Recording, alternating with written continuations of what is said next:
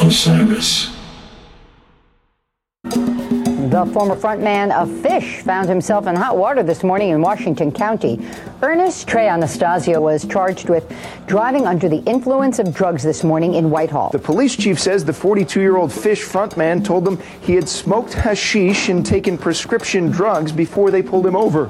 The drugs weren't prescribed to him, so they charged him with criminal possession of a controlled substance and driving under the influence of drugs.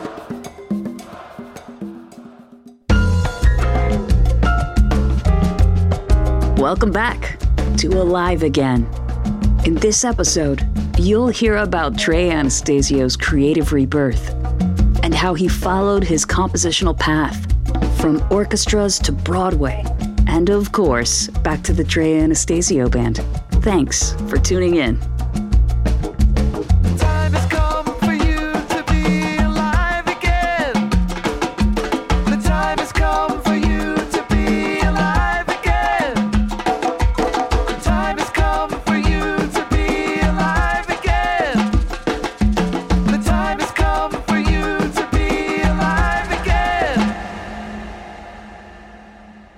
Trey Anastasio wants to get sober, and he doesn't want to go to jail.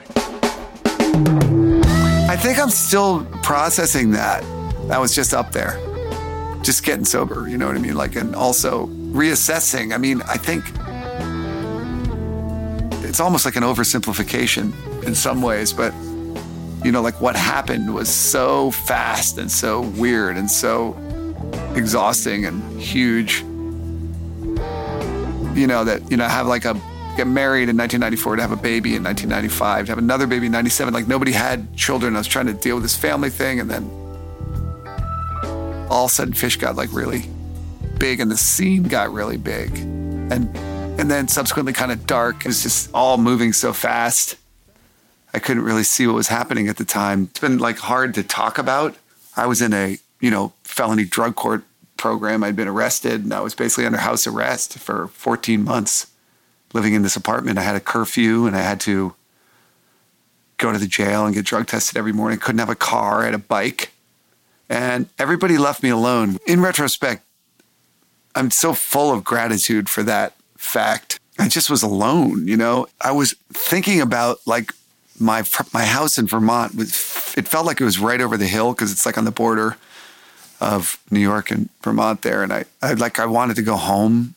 I wasn't well before that. And it really, I'm grateful that I'm still alive. Now that's been 15 years this year of sobriety. The sea is so wide and the boat is so small and the sun burns my skin in this liquid time. I wrote a lot of music there that over time has come to mean more and more and more to me. Liquid time. Everything was about time because time was so slow. You know, that was the one that goes, the sea is so wide and the boat is so small and the sun burns my skin in this liquid time. Well, that was like, I felt like I was totally adrift in life. I didn't have any of my friends with me. I wasn't talking to anyone, except for Sue and my parents and my kids. But for like about a year, I didn't talk to anyone, Tom, nobody. And I felt like I was like drifting in this boat. And that's what Liquid Time is about. Backwards Down the Number Line was the first co-written with Tom. And he wrote to me, it's been about a year, it was on my birthday. Hello, I'm Tom Marshall. Yeah, so it was definitely the longest time in our entire friendship that I hadn't talked to Trey. It was going on about a year, and I had tried a couple times, of course. I had no idea how my friend was doing. I had always been told that there's no contacting him right now. And so I bumped into Ernie, Trey's dad, must have been the end of 2007, and it happened to be Trey's birthday. And I said, hey, Ernie, could you please tell Trey happy birthday for me? And he said, Tom, why don't you just tell him yourself? Here's his email. And I was like, wait, Trey has email? That's another story. That was revolutionary in itself. So I got home and I wrote him a birthday poem and I sent it to him. And he called me, probably 2 hours had gone by at most. And it was just like the old days. He had sent me a song written from that poem that I sent. His first words to me were, Tom, oh my God. And we were both crying. There was so much to talk about, hearing that song and realizing, you know, that we still had it, right? That we could still write together, and music had kept us together even throughout the silence. There was so much emotion packed into that moment, and of course into the song as well. And that version of Backwards Down the Number Line, I still listen to it all the time. It's one of my favorite things ever from the entire library of demos that Trey and I have. Happy, happy, oh my friend, blow out candles once again, leave the presents all inside, take my hand, and let's take a ride backwards down the number line. And then I also wrote Valentine, which Tab plays, and I love that song. That was like, I was doing like meditation and prayer a lot. You know, I was getting sober, so that's what you do. So I had my eyes closed and I was doing that. I kind of was imagining standing in a field and like being back in contact with like electricity and like the beauty of life. And when I kind of opened my eyes, I sang it into my phone exactly like it is on the record. And that's why it has these weird chord changes in it, because I left them. So I was just like, silence, dark and long, and the thunderclap splits the night. And I'm standing in this field, storms are all around me, all through the sky, I see strings of electricity. The Valentine part was like a Valentine's card to God, like, thank you for like not, you know, abandoning me. And then I did Time Turns Elastic.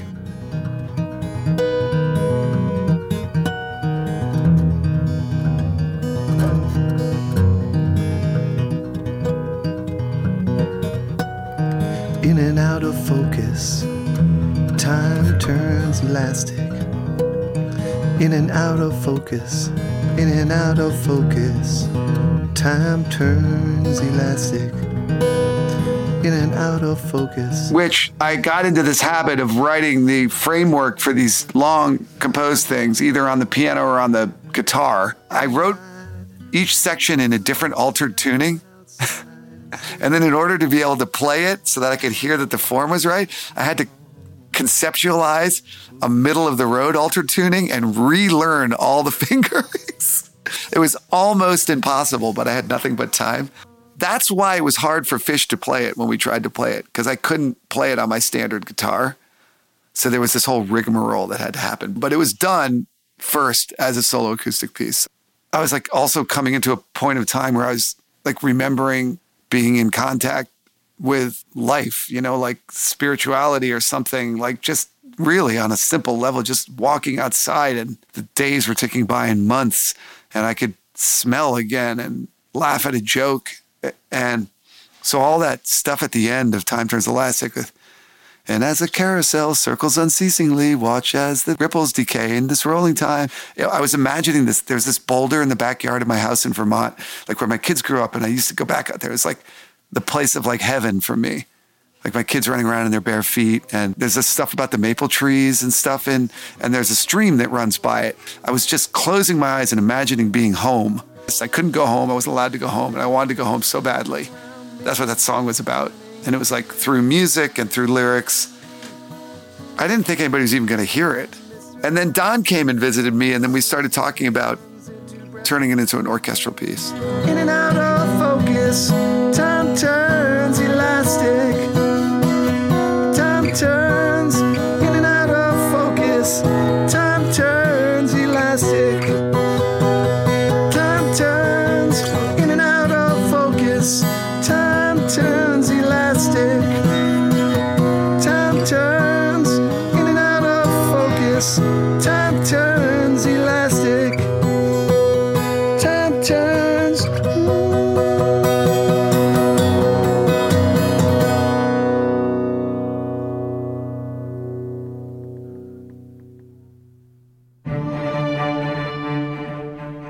In college, I listened to a lot of orchestral music, and I studied orchestral music, and my first music that I loved as a child was probably like the soundtracks that my mom gave me from, you know, West Side Story. And I was always fascinated with the emotional nuance that you can get from utilizing that kind of elegant harmony. That's what it is.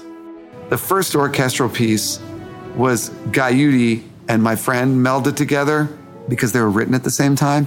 And it was for the Vermont Youth Orchestra. That was me with the conductor, Troy Peters. I spent about 4 months orchestrating that. You can hear it on Seis de Mayo.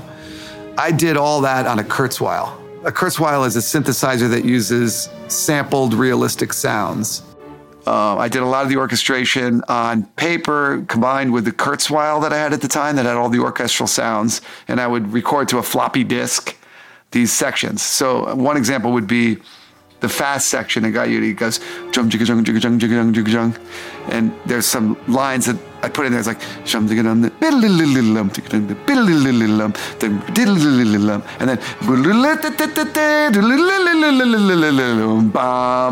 the brass bomb. And all of a sudden it's like, wow, you get all these layers. What a rush. And the kids did great. Youth orchestras are usually pretty good, and Vermont had a particularly great conductor and great youth orchestra. I recorded the Gaiudi recording with a professional orchestra after I did it with the youth orchestra. And we did it in Seattle with a group called Seattle Music. So we were able to do this full orchestra 90-piece, which is you can hear on Seis de Mayo. Then I wanted to bring an orchestra to Bonnaroo. So I ended up connecting with an orchestra of really cool Nashville musicians called the Nashville Chamber Orchestra. There was like an antidote to the Nashville Symphony. The Nashville Chamber Orchestra was willing to go to Bonnaroo with their expensive 1800s instruments and play in the rain and the mud.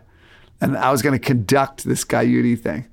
So the conductor said, you should meet my friend Don Hart. And I met him and we were immediate friends.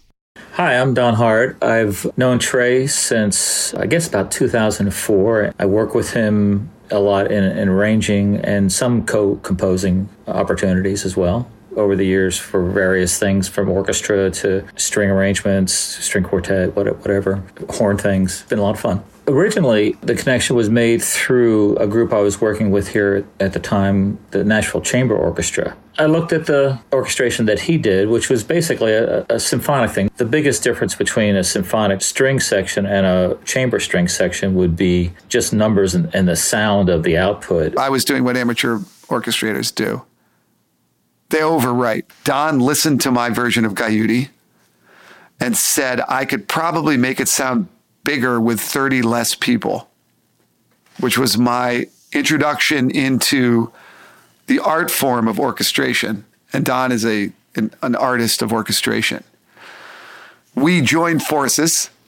We took a 60 instead of a 90-piece orchestra to Bonnaroo, and it was an amazing experience. Aside from having an orchestra in that setting that is so unusual, he also really wanted to conduct the group at that time, too. I actually conducted.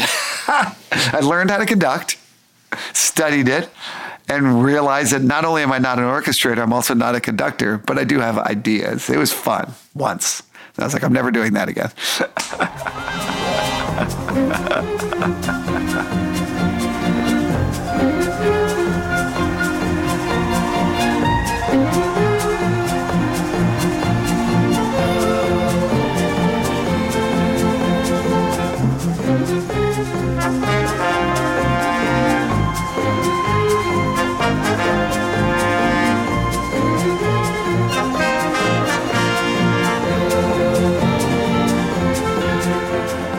From that point on, Don and I continued working together.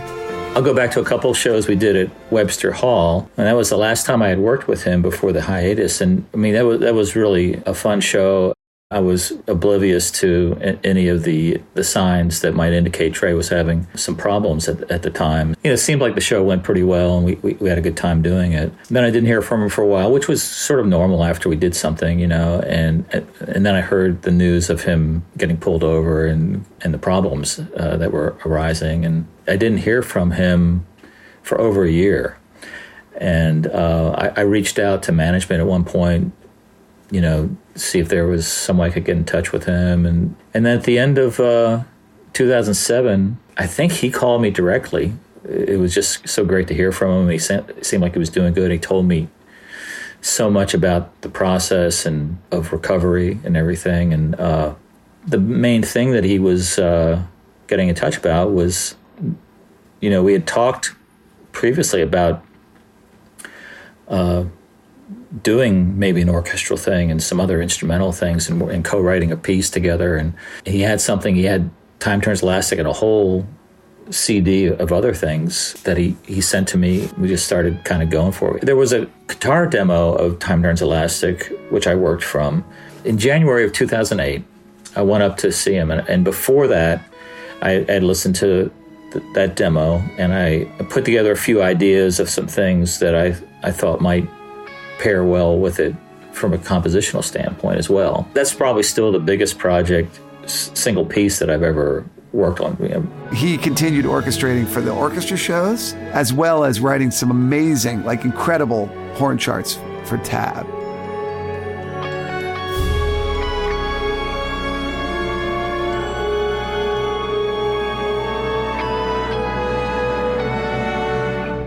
Trey has said to me often that he conceived these things, you know, basically for orchestra, but had a band to work with. So it has a lot of those elements in it to start with. It's like low-hanging fruit, really. Orchestras function in a different way rhythmically. The strings are, in a sense, the orchestra, and they are the drums. The strings are really laying down the groove.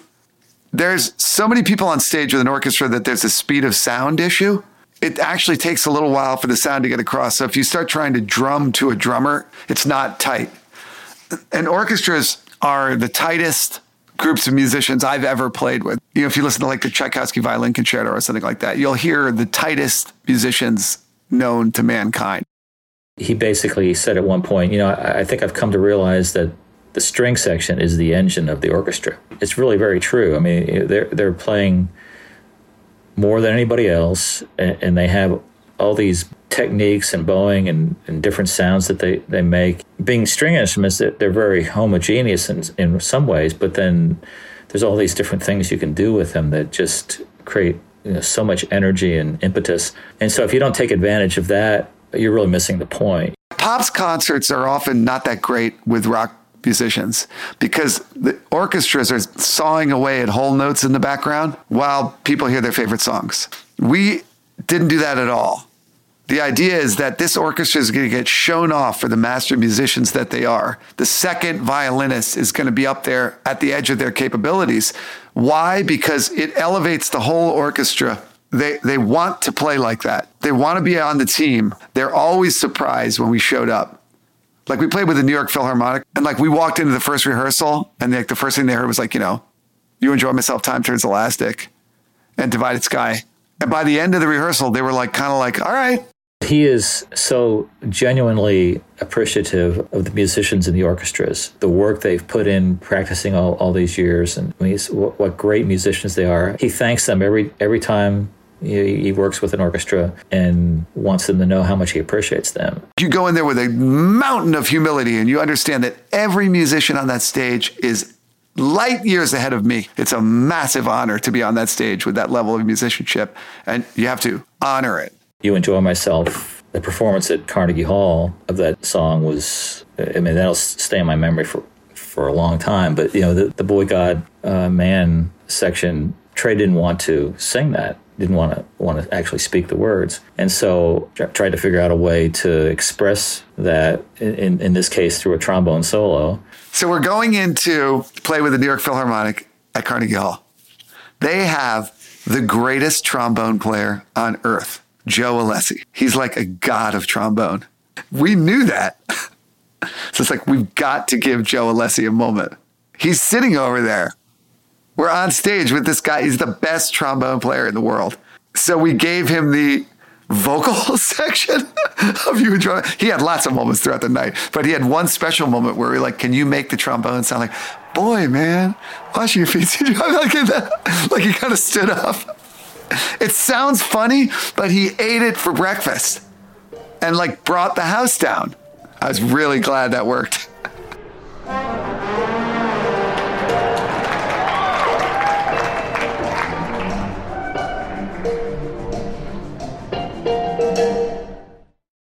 The first time I ever got up on stage with an orchestra, they're in a curve and there's a focal point, and they started playing and the harmony came. The cellos were playing one note of the harmony to my left.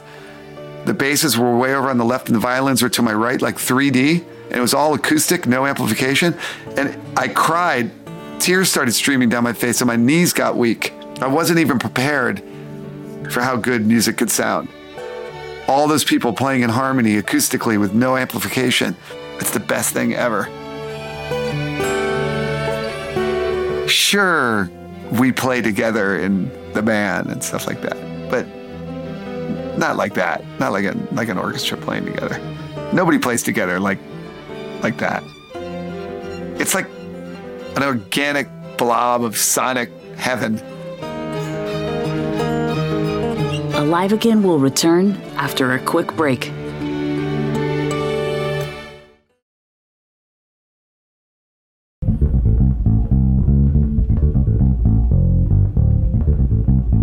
There's lots of bands with horn sections. I wanted a horn section that was playing at the outer level of their capability at all times. If you listen to the horn arrangements in Tab, which was a 20-year project of getting that book together, with not just one person, but many people that I've worked with, it's been a lifetime of sculpting the book. It's making it better and better and better and better and honing and honing and honing until they can breathe and we know when to put the horns down and move to vocals, when their embouchure is getting tired. I'm asking them all the time, when do you need a break? How's this range? Is that line too fast in last tube?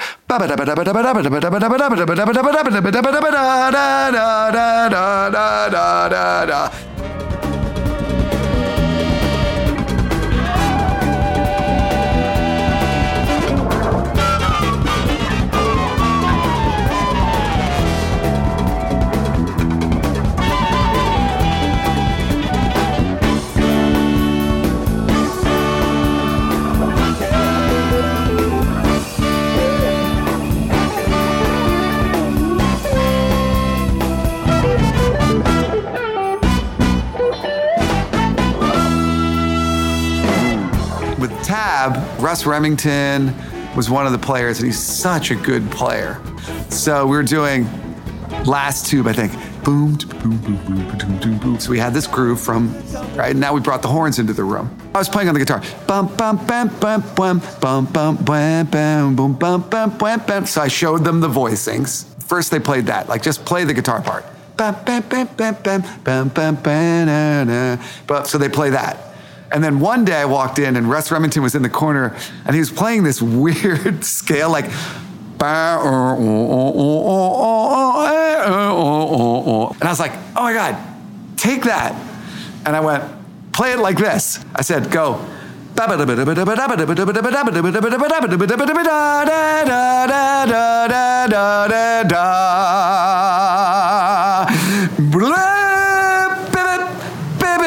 And he took his arpeggio, his weird jazz arpeggio, and tried to play what I just sung really fast.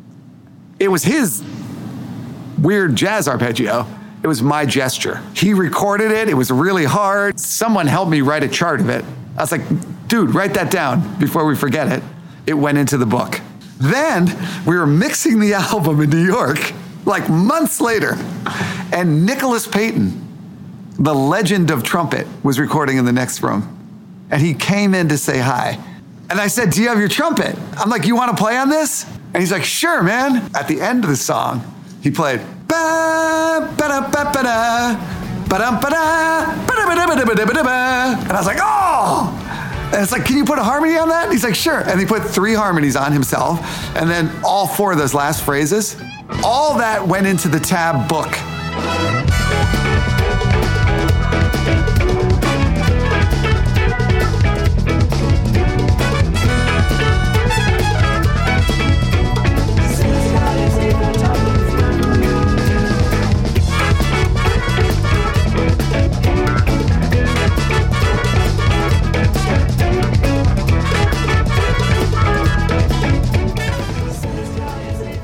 Original horn players were replaced. It was originally Dave Grippo, Peter Applebaum, and Russ Remington. Now it's James, Natalie, and Jen. When they walked in, they got a chart And many times, hundreds of times, I've redone the book and redone the book and redone the book and redone the book. So the whole book is like, it's like this hybrid of time. I'm so proud of that horn book. It's so badass. Hi, my name is Russ Lawton, drummer for the Trey Anastasio Band. I remember I was playing at Mike Gordon's wedding up at the barn with some of my friends, and I was like, "Hey, Trey, I haven't seen you in a while." He goes, "We got to talk." And he pulled me aside in the back room. It's like, I remember going home telling my wife, Deb, I was like, "Man, I saw Trey today, man. He's talking about getting back together." And 2 weeks later or something, we're down the city rehearsing. It was great. Anytime anyone joins the band, there's what can you do? What do you have to add? How do we write that into the book? My name's Jen Hartswick, and I play trumpet and sing in the Trey Anastasio Band. Natalie came in when her dad, who used to be in the band, had to go on tour with Santana. And so he suggested her and she came in. My name's Natalie Cressman. I play trombone and sing in Trey Anastasio's band. My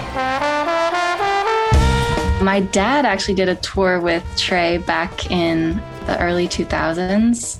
And I remember actually going to see that as a high school student. And my mom brought me to the Warfield, I think it was. And I remember seeing Jen there and just being really blown away by just how exciting and diverse the music was. And that's where I first kind of met Trey and met Jen. But then many years later, I was, I think, 18. I moved to New York to study jazz trombone at Manhattan School of Music.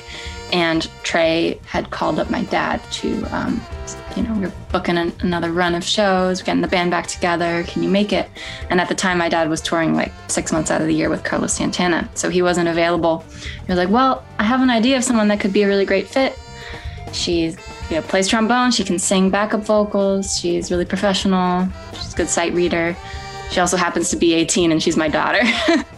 She came over to our rehearsal space, which was in my house on the Hudson. I remember the first day she came very clearly. I was so floored.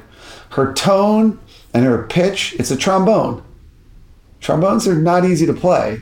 Right out of the gates, she started playing these complex charts. There was nothing she couldn't play. My jaw was on the floor the first time I heard her play. And of course, so nice and kind and great to be around. Immediately fit into the family vibe, but can conquer anything on a trombone. So it opened up this whole world. I think Trey really feeds on kind of youthful energy. He has so much energy, like it's insane, especially for someone that's not like 20 years old anymore. He still has that same excitement around music, that same drive to really sit and perfect the same tune over hours. So I think that, being young maybe, has me well suited to that environment. I think he also loves bringing in people from different musical backgrounds, and the fact that I kind of grown up kind of outside of the jam community, more in the salsa and Latin jazz and Brazilian music. And that, was a different ingredient, a different flavor to bring in. Natalie has told me that, if she hadn't joined TAB, she never would have played this kind of music. She's into quieter kind of jazz kind of music. Natalie, when she first joined, she was armed with all of the tools needed to become the A-list level musician that she is today. Standing next to Jennifer taught her a different thing. She was a little green and young when she first joined, Natalie. And Jennifer was like her mentor. And it gives me tears because I remember watching it. There's certain things you have to stand next to understand, Like if you watch Jen take a solo, she's connected to the magma of the earth. And that kind of element, the heaviosity, when Natalie first joined, I saw her adding that to her already considerable repertoire and kind of picking it up a little bit from standing next to Jen. There was a level of Jen Hartswick badassery that was passed on right before my very eyes from Jennifer to Natalie. Now me and Jen sometimes will look to each other. We're literally singing the same horn line at each other, finishing each other's musical sentences. So it's gotten to that point where it's so immediate. And James is totally in on that too. Now we have this real kind of weird horn ESP where we kind of can just hear something once and then go. We've got it fully fleshed out for our sections. We had Russ Remington before James. The whole touring, being in tab thing was not working for him. So he quit. And that's when James came, and it was like, perfect. He's so good. His spirit is right. He's a badass, but he's also massively talented. He can sing so well. So now all of a sudden we could do 4-part harmonies. My name is James Casey, and I am the saxophone player / background singer / other percussion player / other keys player in the Trey Anastasio Band. I was a member of a band called Lettuce, and the horns from Lettuce also play in the band called Soul Live. And Soul Live does a thing called Bowl Live every year at Brooklyn Bowl. And in 2012, one of the special guests was Jennifer Hartswick. I hadn't met Jennifer Hartswick. The meeting was pretty fortuitous. She came in, started singing, started playing. I was like, oh, yo, you're good. She's like, yeah, you're good too. It's crazy we haven't met before. Cut to Jazz Fest the same year. She was there. She was like, I actually recommended you for something. Like, I hope it comes out. I'm like, that's cool. That was in April. In August, I was in Arizona at my parents' house. I got a text from Jennifer saying, Trey's going to call, pick up the phone. First of all, it was 3 hours different between Arizona and New York and the East Coast, so I was already asleep. Somebody called my phone from a number I didn't know. I let it go to voicemail, went back to sleep, woke up a little bit, listened to the voicemail, and this guy named Trey said he had a band called Phish, and he wanted me to join his other band. And I was like, I don't know who this person is. So I hung up the phone and went back to sleep. But like after I woke up, started my day or whatever, I called up Eric Krasno, who's a member of Lettuce. I was like, hey man, some dude hit me up named Trey. And he's like, hang up the phone right now. Call him back. Just hang up the phone, call him back, call me back. Whatever happens, just hang up right now and call him. So I did. And that was the beginning of me in this particular situation. Then I immediately had to move back to New York because that's where everything was based at the time. I met Natalie Cressman earlier that year. She and Jennifer invited me over to have like a horn sectional before meeting Trey. And then we had rehearsals for the tour that started the next, rehearsals started the next week, if I'm not mistaken. After I accepted the gig, Trey sent me like a giant folder. And I'm talking about maybe 3-inch, 4-inch thick folder of music because they have so many songs. I mean, he's the complete package. He can play piano, he can write, he can play, he can solo, he can play baritone. One day we were in rehearsal and all of a sudden he sang something. He was hired as a horn player. And I was like, oh man, your voices. He found out that I could sing because during rehearsal there was something that the girls were singing and there was a third part there. And I was just like, I have this extra flute mic. Maybe I should just, sing a little bit into it. He heard that. And then the next day, I had my own dedicated singing mic. And it's been, I've sang more than I played saxophone in that band ever since. So then it was kind of like, okay, we're going to start doing 4-part harmonies. Because all of a sudden we had the fourth. And that was just something that came up in band practice. The family was complete when James joined the band. He's incredible. He can sing, but his tone, his spirit, and his connection to all of us, particularly to Jennifer and Natalie, they have a unity thing going on over there. And the balance of the three of them is just, they're all so good. They're all beyond, but they don't compete. They complement each other. Once he joined, it's whatever you can do. If Natalie, I find out that she speaks Portuguese and can speak Spanish, then she's going to sing, 1977. They laugh about it a lot. It's don't tell Trey that you can do something. It's kind of like a band rule. Jennifer told me she played the tuba one day, and then it was on. She had to bring the tuba.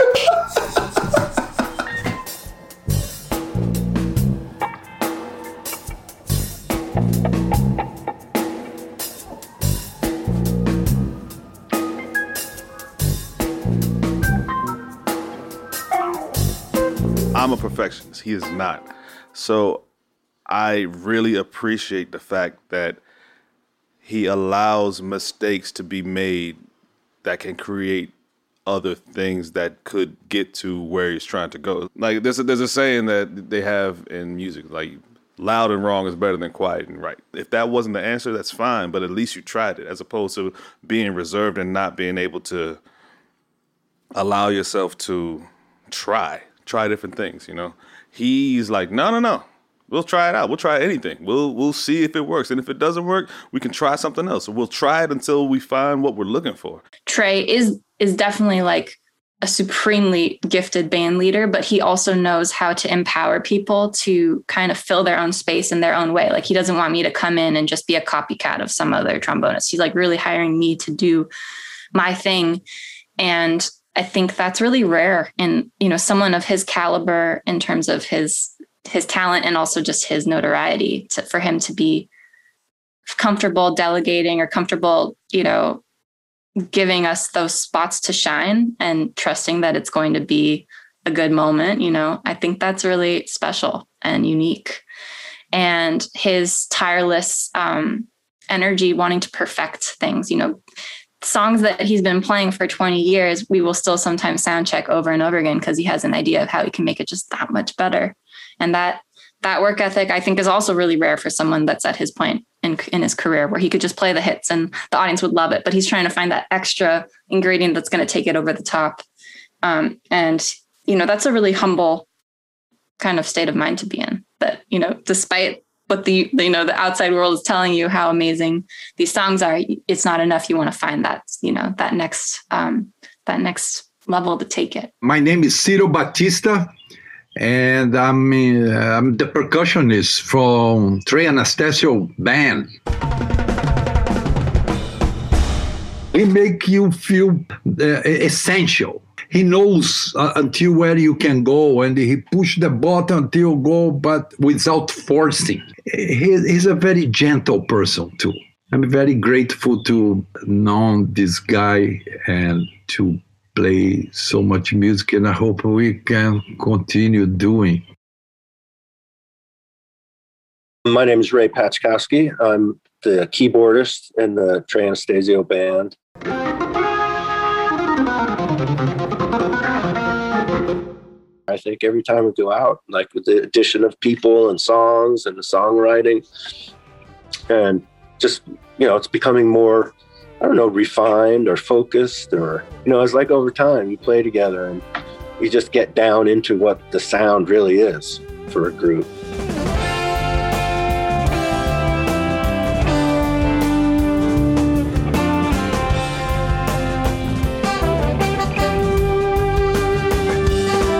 morning and welcome to Morning Joe at 6 a.m. on the East Coast.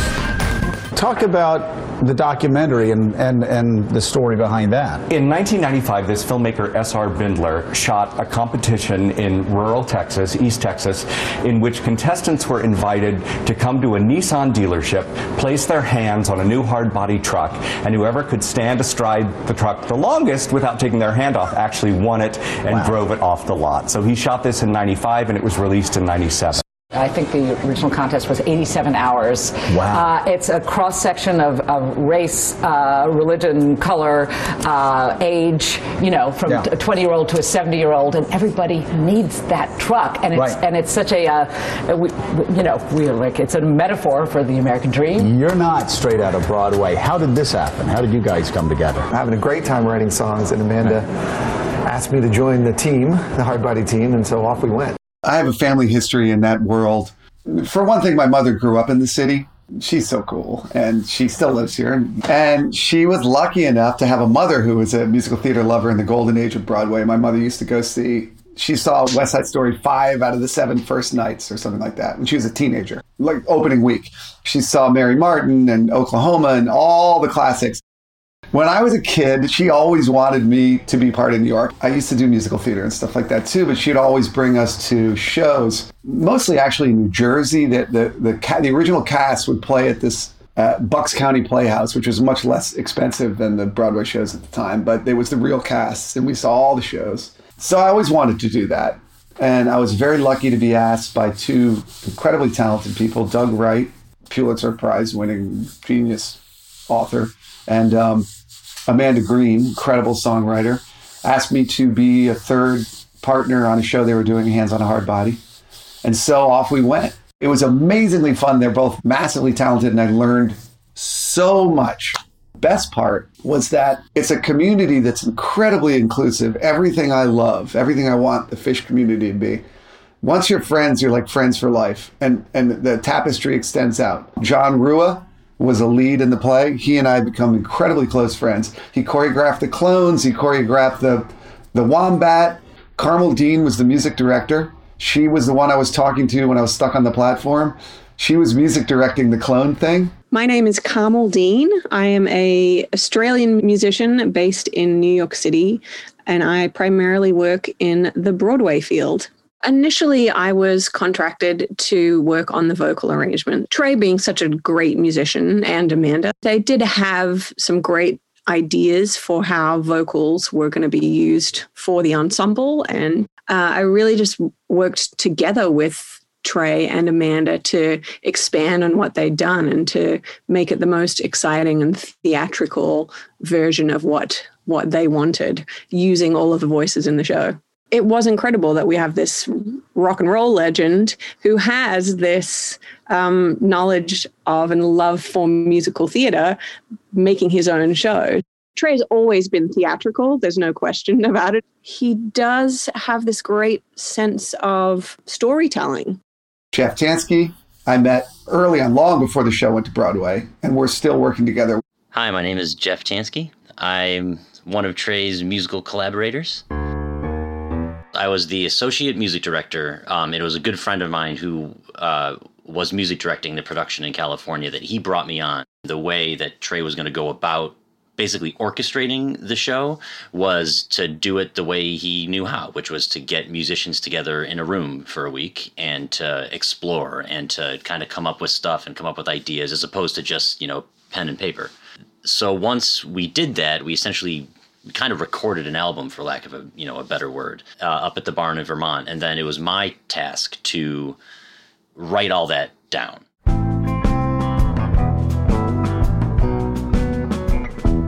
Since I was the orchestrator, except for the string arrangements, which Don added at the end. I just wanted to make an album. So that's the way I did it.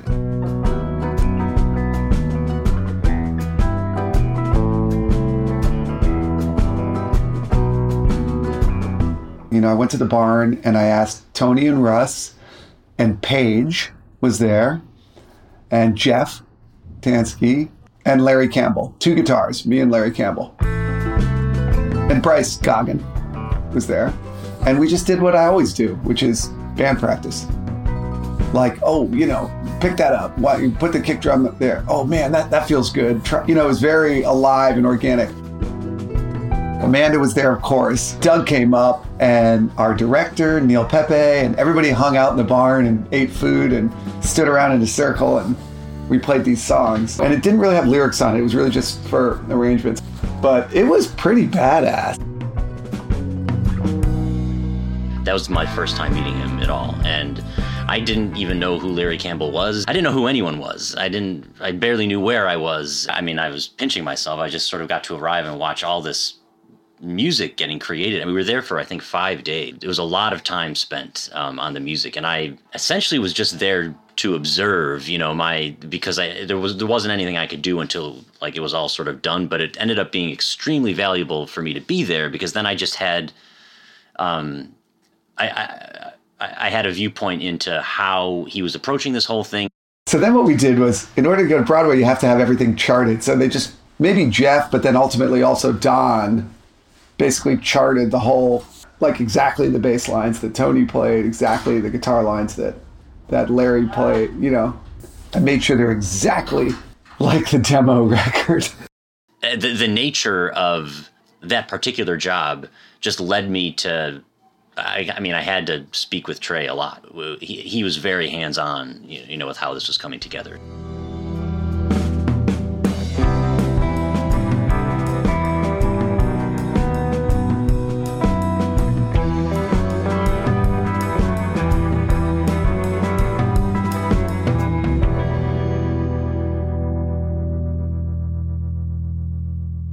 One of the things I started doing from Hands on a Hard Body on is really embracing accurate charts. There's a process that This was so important for me to learn. It's a very tense world that requires an enormous amount of money. It's in New York City. The theaters are expensive. The rehearsal spaces are, everything is hyper expensive, and there are investors. Subsequently, everything has to be incredibly professional.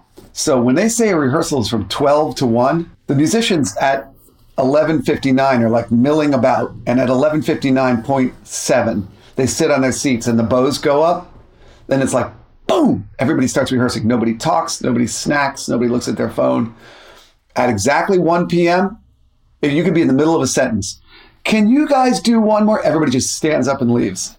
What was tricky was in a Broadway show, I mean, you have to set something and you have to have it be the same, exactly the same every night, 8 shows a week. That, I think, was one of the big challenges, was having Trey decide what the definitive version of something was going to be. So he was bringing this great knowledge of the rock genre to theatrical storytelling, but then we had to ultimately set it for the Broadway paradigm, which is that it is set, that it is the exact same thing every night. It was probably 1 or 2 nights before opening night, and there has to come a point where you freeze the show so the actors can do the exact same show once or twice at the very least before the opening night audience comes in, before the critics come in.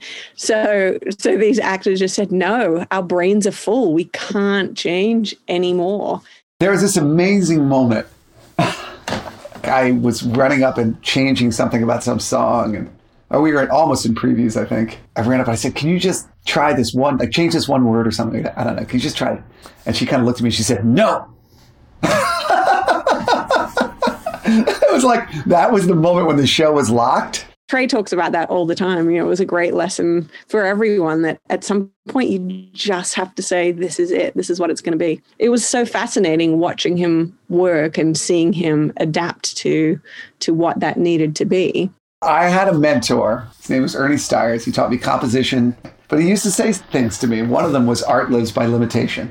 When I got to the musical theater world with the Hard Body, I saw that in action. The limits are just everywhere. Everywhere. There are rules that can't be broken in theater. Break them at your peril. It's just like a mass of impenetrable rules. And then you have investors and all this stuff and time limits. And yet they get so much done. You figure all this stuff out, and the Broadway lesson on that was huge. There's so many moving parts and so little time. It's a miracle if you go see one of those shows with all the choreography and the moving sets and everything, that they even get it done.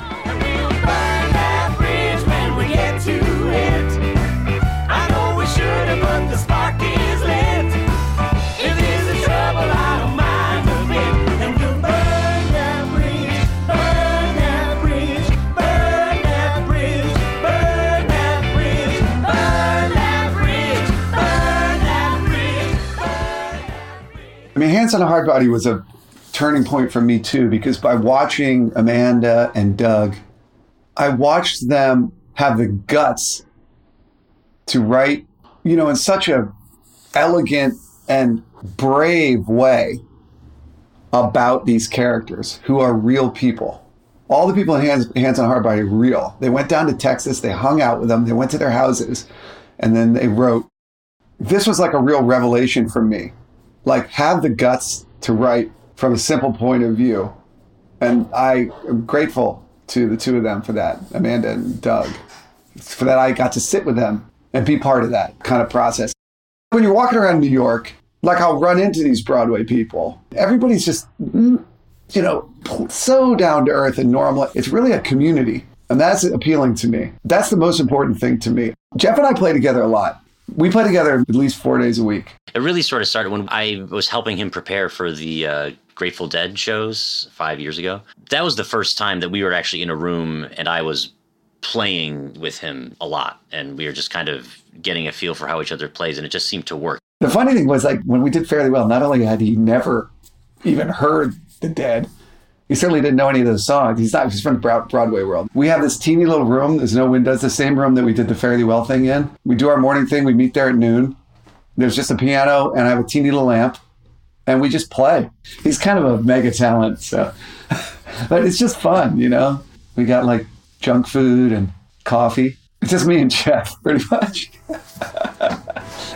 We've been doing it for years now. He's like my local hangout and play pal.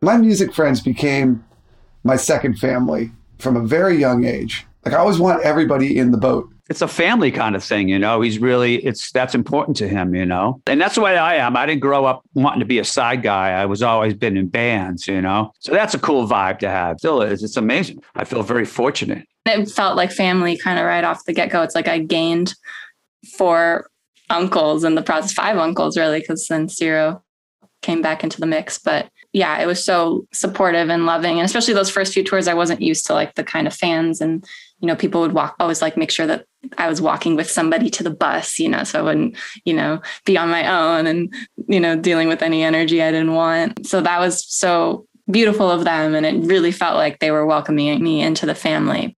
Very few people in the world have that. He knows how to gel the people, how to put the people together. You not feel like you are working for him, you know, but you feel that you're family, you know, like my relation with other musicians in the band, it's very deep. And they are completely different than what I was doing.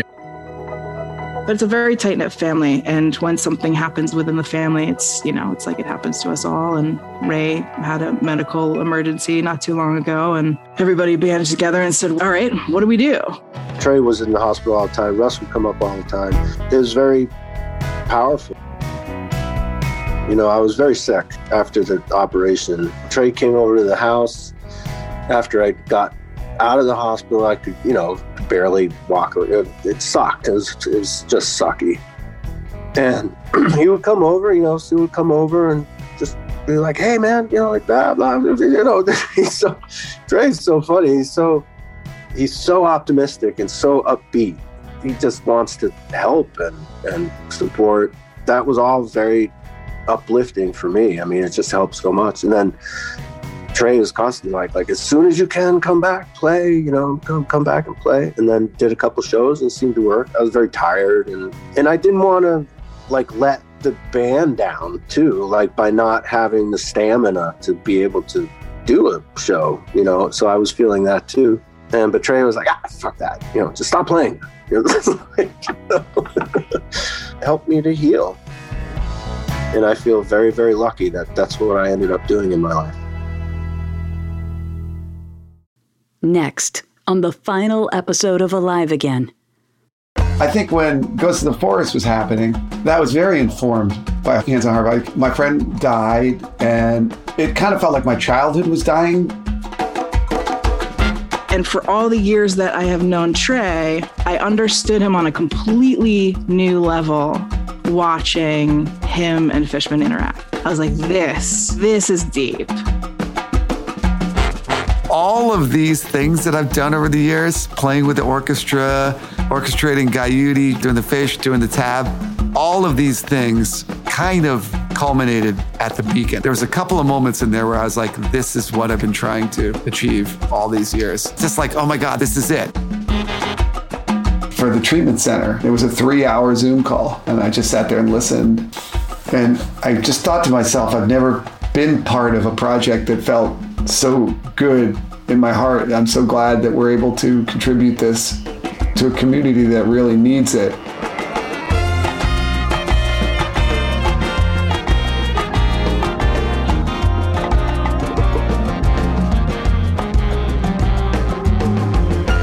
Alive Again is brought to you by Osiris Media. Executive producers are RJB and Matt Dwyer. Produced by Eric Renner Brown.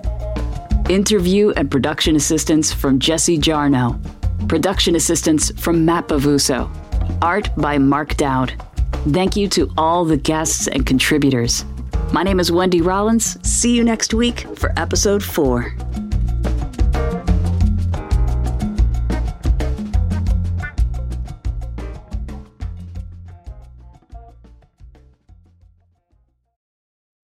Osiris.